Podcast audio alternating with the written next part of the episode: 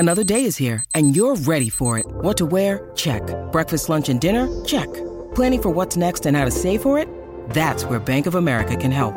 For your financial to-dos, Bank of America has experts ready to help get you closer to your goals. Get started at one of our local financial centers or twenty-four seven in our mobile banking app. Find a location near you at bankofamerica.com slash talk to us. What would you like the power to do?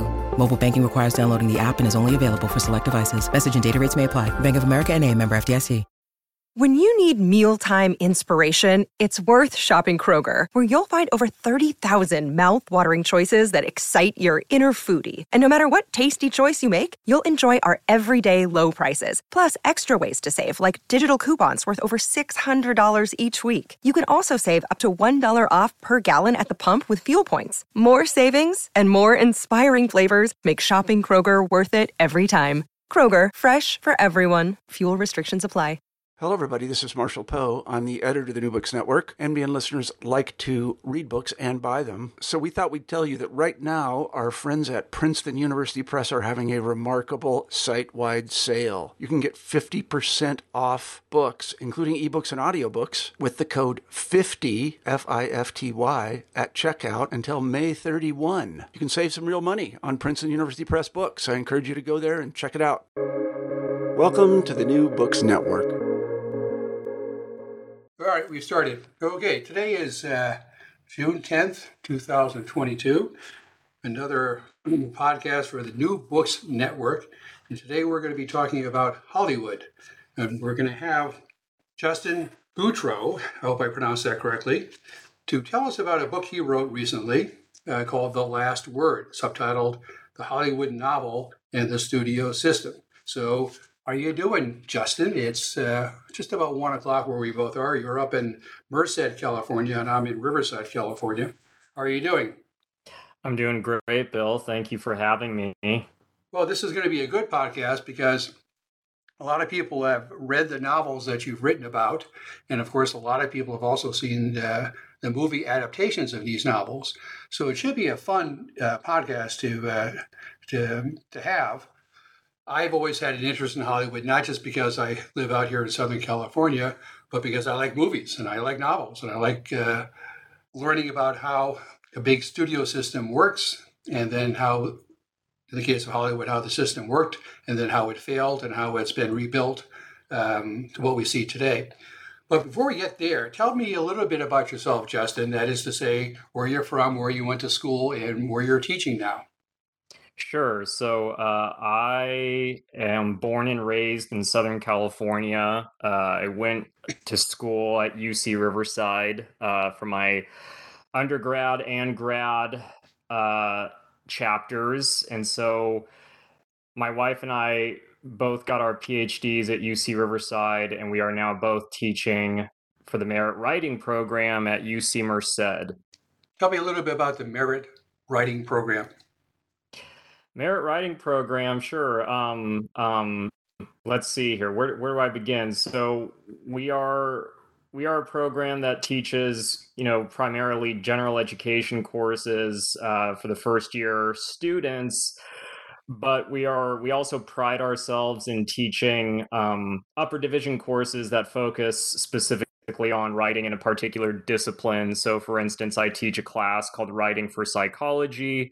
Um, for psychology majors primarily. So it's a, it's a cool, it's a cool program and it's, and it's different from other places where I've taught um, as writing studies is becoming more and more of a, uh, its own discipline, I suppose, at the university level.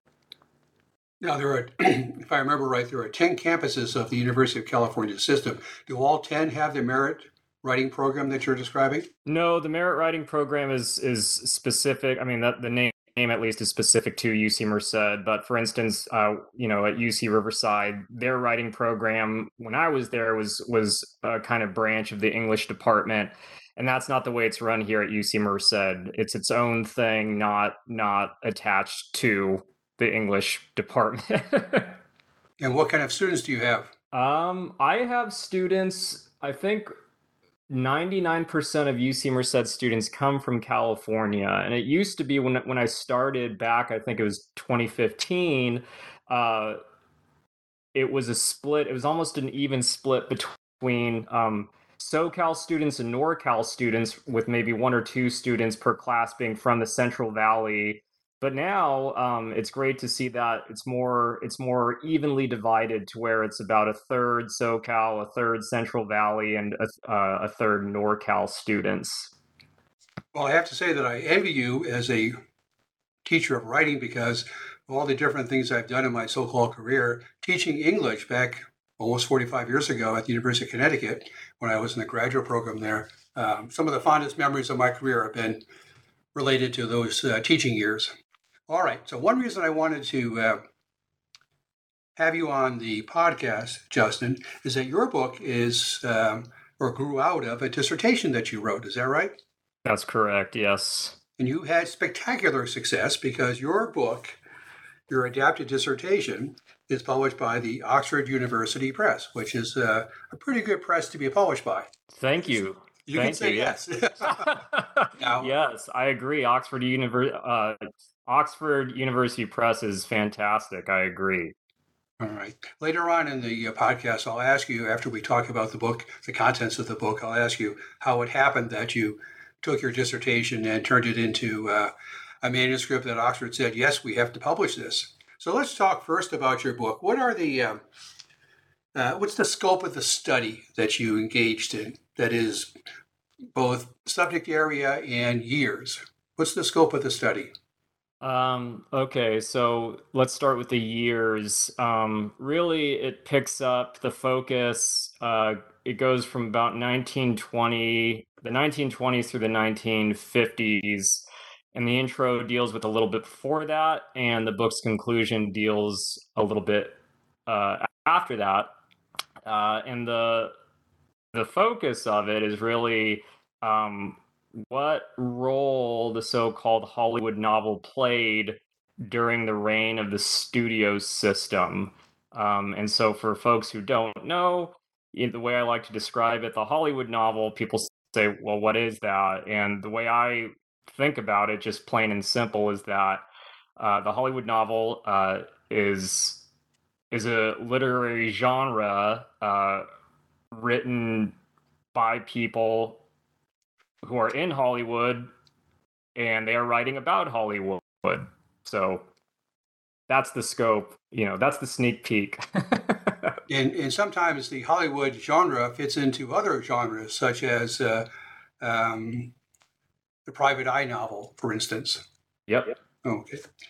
So if you were to uh, give me the short version, which means a few minutes, um, short version of the argument of the book, what would it be? Yeah, so thanks. I'm I'm a little bit rusty. The book came out almost almost two years ago, so uh, bear with me here. But um, basically, the argument beginning, and there's a reason it begins, the book begins in the nineteen twenties, but uh, nineteen twenties is the moment when Hollywood was becoming, you know, the film industry was was was taking off, and as as soon as it was gaining momentum, there were a series of scandals uh, that happened that really threatened um, threatened Hollywood's image, you know, uh, threatened threatened the film industry from becoming a business uh, and or for continuing as a business. And so there was this way that the film industry, that the studios consolidated uh, and and.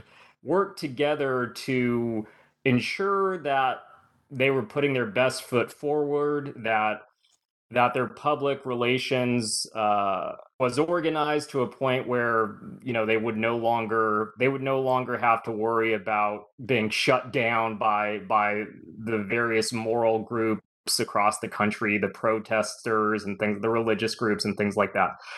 So it starts there, uh, and so and that's all a long way of saying that um, there was really limited, very limited ways to actually talk about Hollywood openly. Um, so, for instance, one of the things that happens is that um, the studios start controlling, you know, who gets to interview their stars, who gets to come into the studios, who gets access to this behind-the-scenes look. Um, and as a result of that, there is all kinds of stuff that's, you know, that we you read about all the time now, and sometimes even see, like at the uh, Oscar ceremony this year. Uh, but, you know, we uh, from the twenties through the fifties, there there was this kind of way that the ugly side or the dark side of the film industry wasn't really allowed to be talked about.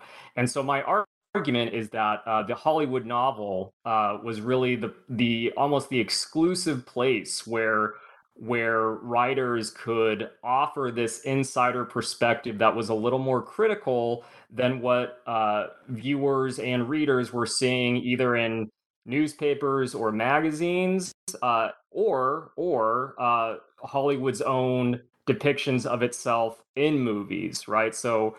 Uh, Holly, so-called Hollywood on Hollywood movies. Okay. Well, today, I think it's fair to say that, you know, with the exception of perhaps some fringe groups, we all love Hollywood. We love the movies. We love the television.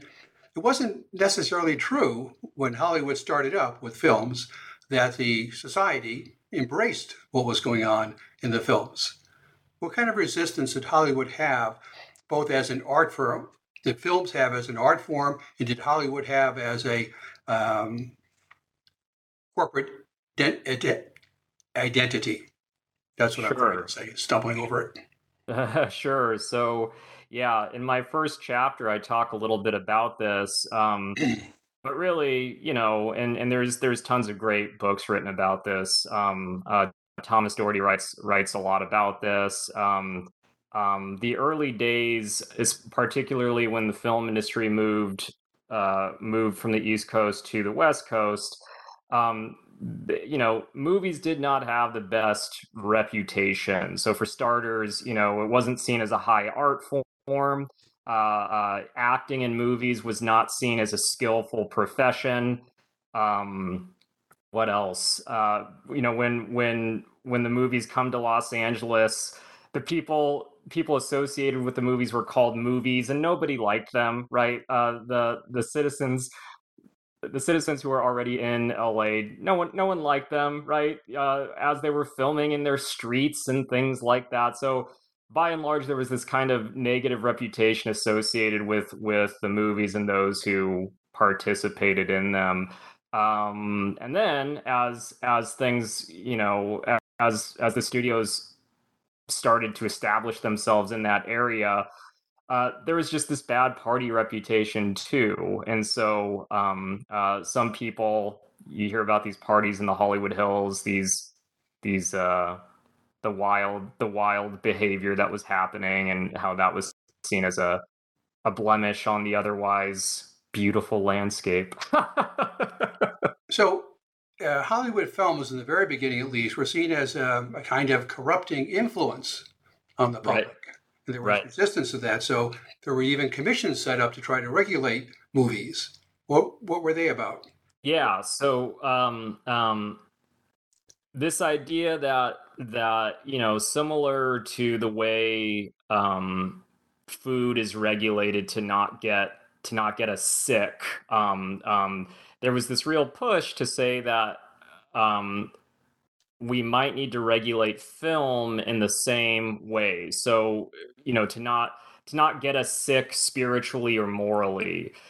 And so there is this kind of ongoing battle that I talk about in chapter one that really comes to a head um, when uh, Roscoe Fatty Arbuckle is is convicted of the rape and murder of the so-called extra girl, Virginia Rappé. And um, that's the moment when, and that's why chapter one is called Welcome, Will Hayes. Uh, the film industry invites someone from, you know, who is politically, um, you know, politically, knows what he's doing politically from Washington, D C, and that his name is Will Hayes. And in a, in a lot of ways, Will Hayes is the the star of my book. So they used Will Hayes as a way to as a way to, you know, uh, make sure that that no one was going to regulate them on a federal level. And how did he do this? How did he do this? He came together. He came together with the studio heads, and um, the first thing he did was try to kind of come up with a list of, you know, it was called the do's and don'ts of of what you could do on film. And this was really an early version of what would later become the Production Code uh, in the nineteen thirties, um, which doesn't become officially uh, there is it does, doesn't become officially regulated until nineteen thirty-four when Joseph Breen comes in. But basically, right on on the ground, the practical thing was to say, here are here's a set of rules that you need to follow if you want your movie to be made. And if you don't follow these rules, then you'll get in trouble. Uh, but that wasn't really an official, um, that wasn't, again, that wasn't really an officially established thing until nineteen thirty-four when the Production Code Administration takes off. Well, what did these regulators uh, worry about? Was it sex on the uh, screen, or was it uh, subversive conversations? Was it communism? What did they worry about? Well, sex, I mean, sex and violence, right? That's a big thing. But if you get if you get into the nitty gritty, you start to see that the Production Code is um, is pretty homophobic um, um, and things like that. Um, they they there's other stuff written to to say that the Production Code was working in the interests of all the big businesses uh, in the country and things like so. There there's a lot of stuff, right? Um, uh, but yeah, sex, alcohol, violence, all the fun stuff we think of now. Uh, that was that. Those were those were the big ones, and they were the big ones because uh, the people who were protesting the movies, they saw those as the lar- the the bit the serious threats to to viewers. Um, the other thing Will Hayes did that that I that I think is uh, really interesting, that I make a lot of in the book, is He he regulates the content. He tr- he pushes to regulate the content on screen, but at the same time, he's working to clean up Hollywood off screen. Um, so you get things like the Central Casting Agency. Uh, as I said earlier, you start to see that studios slowly begin closing their gates. Uh, they and they all need a reporters need a so-called Hayes card to access to access the studio lots and interview the stars. And if someone wrote a bad article or an, an unflattering article, their Hayes card would be revoked, right? So all these methods of trying to uh, make Hollywood cleaner, both on screen and off screen. Well, these regulators uh, are thinking that if the films are not regulated the way they want them to be regulated, these corrupting influences are going to affect, transform perhaps even, the, the, uh, the public. But something else is going on at the same time, which is once the studio system gets up and running, um, it becomes itself a corrupting influence over or on those who work there. And we have a bunch of novels that come out that talk about life working in um, the studio system. Perhaps the best known, it's the one that I first came across, was Bud Schulberg's What Makes Sammy Run. Is that a fair way of looking at it? That a fair way in that these novels are about studio life? Yes. Yeah, I think so. And and also life for those who can't access studio life. It's a pretty cynical novel, isn't it? What Makes Sammy Run? Yes. Yeah, it's it's cynical. And also I would I would add that maybe a little bit um I mean, Bud Schulberg is is the son of of, of big movie movie B P Schulberg, right? The big movie guy. So, um, in some ways, when I read um, I read What Makes Sammy Run early on. I think I read it was one of the like like you. I think it was one of the first Hollywood novels I read. Um, and we can keep talking about it if you want. But one thing I'll say for now is that I think I think. it might not be as groundbreaking as Bud Schulberg thought it was. Well, one reason I bring it up is that um, the edition that I have is the Modern Library edition. It's uh-huh. such an uh, important book in the American canon that it's in the Modern Library, published by Random House. So lots and lots of people read this book, which must have given the Hollywood executives fits, because mm-hmm. the worst side of Hollywood is being portrayed rather graphically, realistically. How did Hollywood itself respond to the book? Well, I mean, one the only of it, the only information I have is is the afterword um, to Schulberg's book, and according according to Schulberg, and you know, he he's obviously very proud of himself for writing such a book, uh, but you know, the typical response was that studio heads were pissed off at this kind of thing. And in his case, uh, in part, his case was a was a unique one because he actually was, you know, he was the son of a movie executive, um, and so so in a lot of, you know, according to his afterward, it says it says something like, you know, send, you know, Louis B. Mayer or someone like that was saying, you get this. Get this Bud Schulberg out of town, and then his dad says, "But he's he's from here. Where, where is he gonna go?" So, um, um, you know, like I said, I, I know a lot of people like that book a lot, but I um, we could talk more about why I don't think it's as as groundbreaking as as as it thinks it is. But that was the reaction that I know of. Well, um, what I'm getting at in part is how working in the movies was a corrupting influence on those people um, doing the work. They talk about how they have idealism in their uh, art before they go to Hollywood, and Hollywood simply takes it away from them, forces them mm-hmm. to do things they don't want to do. We mm-hmm. have famous examples of writers like William Faulkner going to Hollywood and really struggling with the demands of the uh, of the industry. Sure. Not surprisingly, a number of big-name writers um, wrote about their experiences. Right. So people like Nathaniel West, Raymond Chandler, mm-hmm. wrote about uh, their time in Hollywood and in The Day of the Locust and The Big Sleep, have really compelling depictions of the Hollywood world. Mm-hmm. How did the industry respond to those books? So... Yeah, that's. Thank you for asking that. That's. Um, I talk about this uh, in my fourth chapter. I talk about those two books in particular, and what's interesting is um, typically not, you know, and not surprisingly, studios did not like um, did not like the Hollywood novel. Um, some of them, and let me also just say there were there were two kinds. I, I try to classify two kinds. There was the kind of promotional Hollywood novel that the studios just loved and loved, and, and those would often be serialized in fan magazines or automatically be made and, you know, adapted into a film.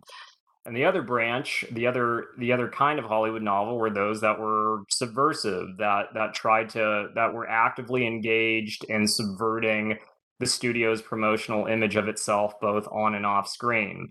And so um, um, when it comes to the day. of the Locust and the Big Sleep, one thing that's interesting is The Day of the Locust, by the way, I think is the first Hollywood novel I ever came to. Um, and then I think I read What Makes Sammy Run.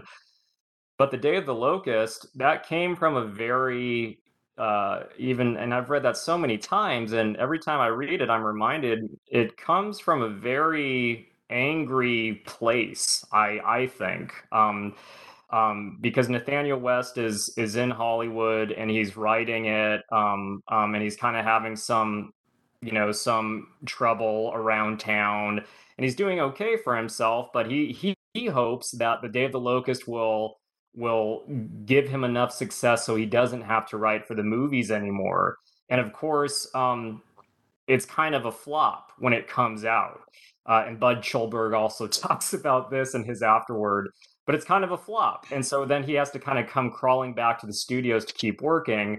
Um, and it's, I don't talk about this in the book, but to answer your question, how did they react? Uh, there was there was this little this little anecdote that I came across in Nathaniel West's biography um, um, where it talks about how he actually had to, he is, I can't remember it very well, but he actually went and tried to promote it. Universal Studios, I think, tried to help him promote The Day of the Locust, which is kind of backwards, right? You wouldn't expect something like that. But, um, um, you know, I think there's also a reason that it didn't take, it took, it took the studios until nineteen seventy-five to actually adapt The Day of the Locust. So um, yeah, I think by that point, studios were just kind of shaking their heads at this kind of at this kind of work, but they they have the last word, so to speak, because Nathaniel West had to keep working for the studios. Um, so there's that. And then what's interesting, to answer your question about The Big Sleep, um, by that point, Raymond Chandler was not working for the studios. And so I talk a little bit about this in, in my book, but um, it's really The Big Sleep that propels him, you know, into into um, movie work. It, it's what gets him on the radar. Um, uh, what ultimately makes him what it's his ticket into movie writing in some ways. So it's it's almost like they they had there was a very opposite. There was a you know these two these two that I put together had very had very different fates. Can you jump ahead, and I know this isn't part of your book, but can you jump ahead to, say, the time from nineteen seventy on to the to the present time? How does Hollywood feel now about having its uh, underside, its darker side, revealed in both movies and novels? Yeah, yeah. So one way I like to look at it, one way I like to take the temperature of this kind of thing is by looking at um, the Oscars and what gets nominated, and you know what gets what gets considered um, as as serious art as the Oscars define it. So there's a trend, and I'm not the first person to say this. I, I wrote I wrote a little bit about this for last year's Oscars when when the movie Mank was was nominated. Um, And there seems to be a trend, even with movies like The Artists that celebrate Hollywood, that uh, it's still kind of the case where, where, where movies um, that that are showing some kind of ugly side are always kind of snubbed, right? And so, so it's much more open now for reasons I talk about in the book. It's it's much more open with movies like Sunset Boulevard. That was kind of a turning point in in terms of what filmmake critical filmmakers could get away with. But now it's still, I would venture to say, it's still those movies that that pat Hollywood on the back. Those that's the stuff that wins, right? Um, um, that's the stuff that really gets that that gets recognized at at their respective Oscar ceremonies and things like that. As far as novels about Hollywood, um, that's something we could we could probably talk about all day, because um, I end my book on that that very question of what's the point after a movie like Sunset Boulevard, where where Hollywood can now op- openly critique itself in a way that it couldn't before. What's the point of the Hollywood novel if a, if a film could could do it now um, and therefore have a much wider reception and viewership and things like that? Well, do you have an answer to the question you posed? Why do they matter? Um, well, um, kind of, and and my answer is they don't really. They stop. They start. I'm sorry. They stop mattering a whole lot less after after the that you know the nineteen fifties, where where Hollywood starts to openly examine its its you know its ugly side, so that. There are a lot of novels that still come out for sure, but they're not as subversive because the, the movies are already already doing it. I see you at your bookshelf there, and I'm anxiously wondering what you're getting. I'm trying to think of his name, um, Michael. Michael Tolkin. Yes, yes, I've uh-huh. read three or four of his novels, and uh, pretty good critique of, of Hollywood. Yeah, uh, one of them I think was made into a movie. Um, yeah, The Player.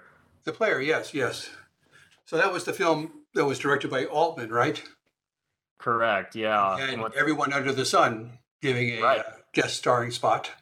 Right, right, right. Yeah, and so one thing, one thing that you notice about, and I mentioned The Player in my conclusion, but one thing you notice about those movies, uh, Play It As It Lays, uh, The Player. Um, um, Those movies, you know, the, the novels certainly are are critical of Hollywood, but then notice what happens. Um, guess who gets a screenplay credit uh, on the film adaptations? The authors of those novels, right? And so, and so that's that's one thing that starts to happen is that these these novels that are critical um, are kind of early early, you know, they're early versions of what what becomes adapted into a movie.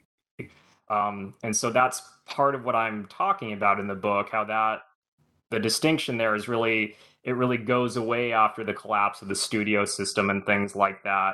And film gains this critical capacity that it did not have during, you know, from the nineteen twenties, you know, through through the nineteen fifties.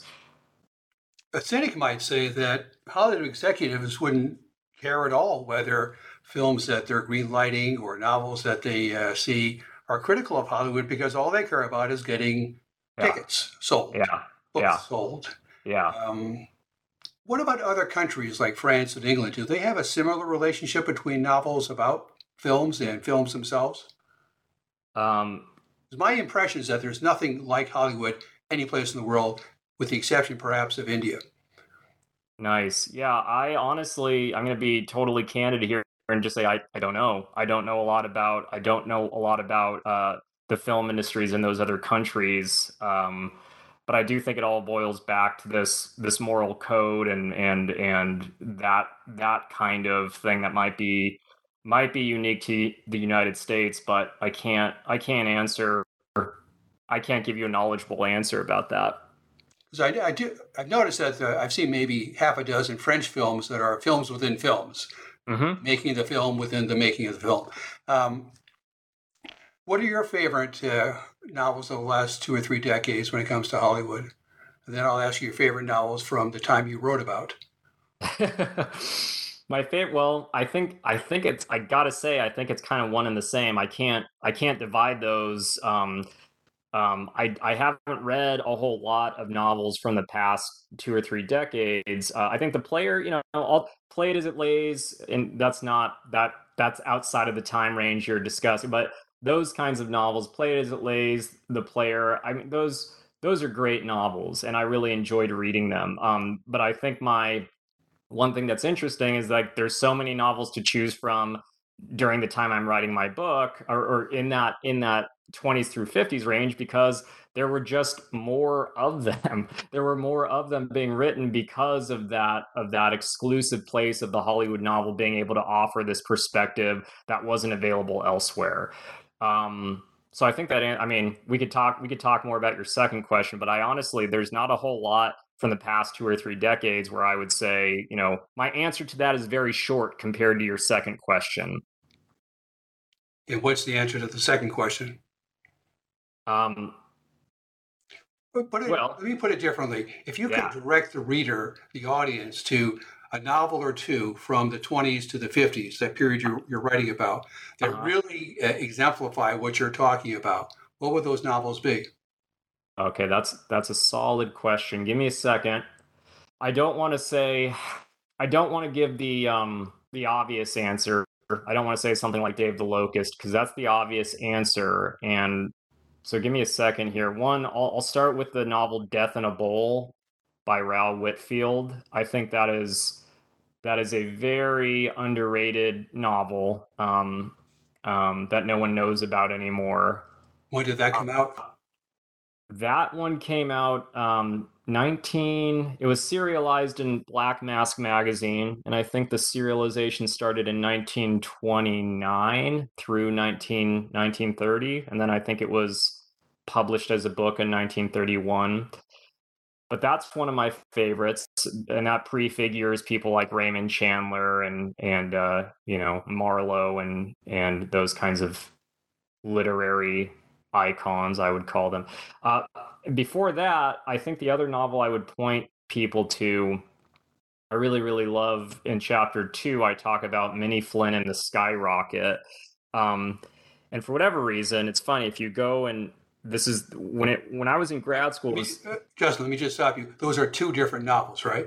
Correct. Correct. The way you said it, it suggests that it's all one title. So yeah, Minnie sorry about that. Is one, Minnie, and The Skyrocket is another that you talk actually quite a bit about in that chapter. Correct. Yeah, and so um, and the reason I kind of bring them up together is because in my mind, you you you have to you kind of have to read them together. They were written by uh, you know almost two best friends, and um, they were published the same year, and they're talking about very similar issues of of women in the film industry um and talking about creepy studio heads and things like that. And if you one thing that's interesting, I don't know if this is still the case, but when I was in grad school, I would try to get my hands on these novels because sometimes interlibrary loan just you couldn't find them. Um thankfully I could get Minnie Flynn, but if I wanted to own a copy, it was like five hundred dollars on eBay um versus The Skyrocket. Uh, I think that cost me like ten dollars on eBay. And I don't know how these values are determined, but to me, those are very, very similar novels uh, that should be read. You know, I couldn't choose one. They have to kind of be read together for uh, for a more rounded out picture of, of the early nineteen twenties. All right. Um, let's talk more about you and how this book came about. When did you decide in your graduate education that this was an area that you wanted to write about for your dissertation? Yeah, so I think I came into grad school always knowing that I wanted to write about Hollywood in some way. I, when I first got to, you know, I was born and raised in Southern California, like I said, and so I've always been fascinated just on a personal level with the movies and movie production. I have friends who who went off and, you know, are are in the biz. And um, so I've always had that connection to it. When I first got to grad school, um, I knew I wanted to pursue American literature as my primary field. And I was always kind of afraid to talk about, you know, to kind of like admit that I wanted to do something Hollywood related, not just not just like film related, but also like Hollywood specifically. Hollywood is a place. So you did not um, want to present yourself as a cliche, is what you're saying. Right. You're right. Yeah, yeah, yeah. And so, you know, I was, I was sitting in these grad seminars and, and any chance I could, I would I would do a research project that was that tied that in somehow. Right. That tied those interests in somehow. Um, and so I've always I mean, to answer your question, I've, I always knew that I wanted to pursue. I just didn't know what shape it would take or how it would look. Uh, and then I came across, you know, hey, the Hollywood novel, it's it's it's about Hollywood, it's it's, you know, literature. Here I go. I'm going to pursue this. And thankfully I had I had, you know, the mentors to support me and to help me feel like my ideas mattered. Well, that was going to be my next question. Did you get any resistance from uh, advisors about the subject matter?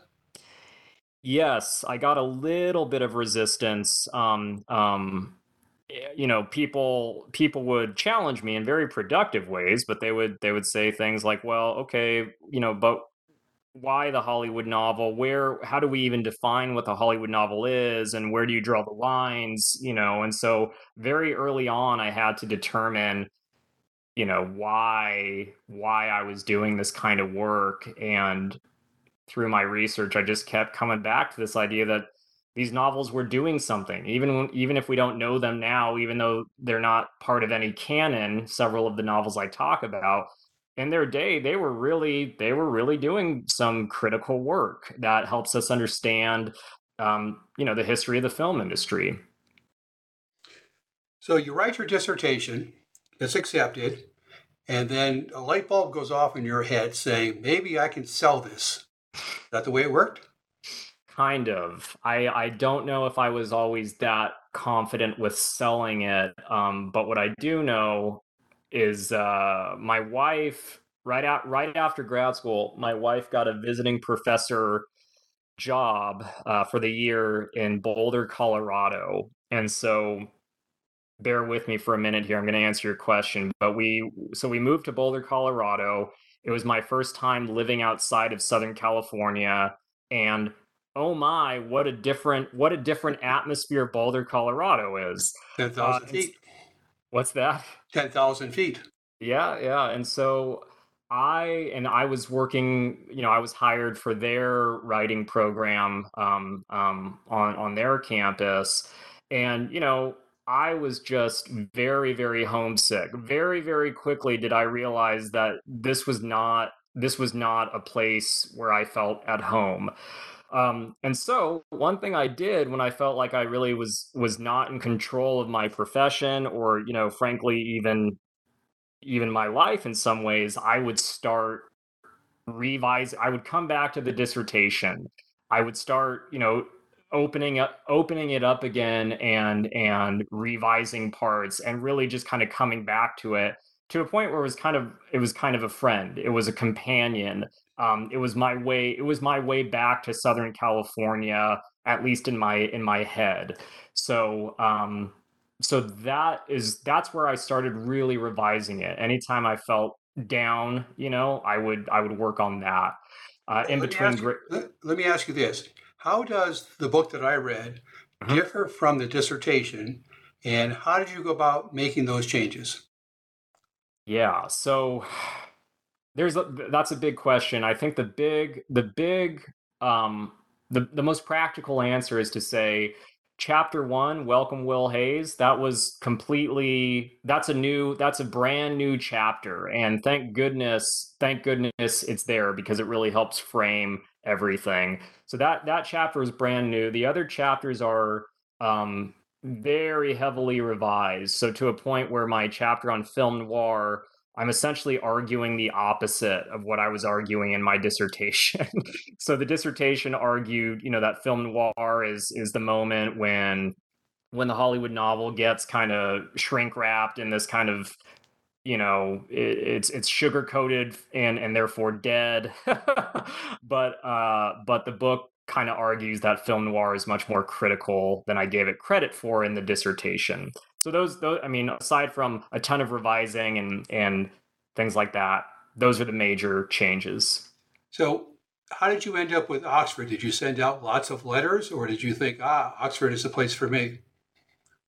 So I, once my wife and I moved to Merced, I would spend, she, we were working on opposite ends of the clock. I had, I had night classes and she had morning classes. And one thing similar to what I was doing in Boulder is I was just, to make myself feel more in control of things when they felt kind of rocky, I would just start emailing uh, editors about my book. And I would put, I put together a book proposal, which took me a really long time.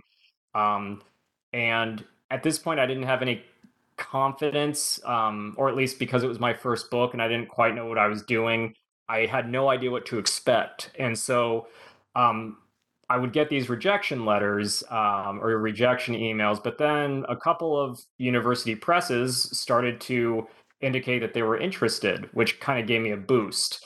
And so then I, then I started contacting other presses, and um, Norm Hershey at Oxford University Press is a kind of pro with responding to emails within minutes. And so, and so he, you know, that's that, I think it was like the morning of, I sent him the email proposing my book. And by the time my wife was home from teaching, I, I told her, hey, I got a response from Oxford, and the rest is history.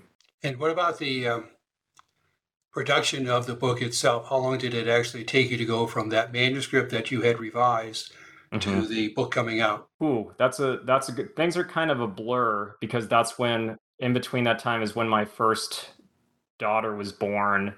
So let's see, I submitted it. I submitted it just after my daughter was born in January of twenty twenty, and it came out. It came out officially in October of twenty twenty. That's when that's when I had the book in my hands.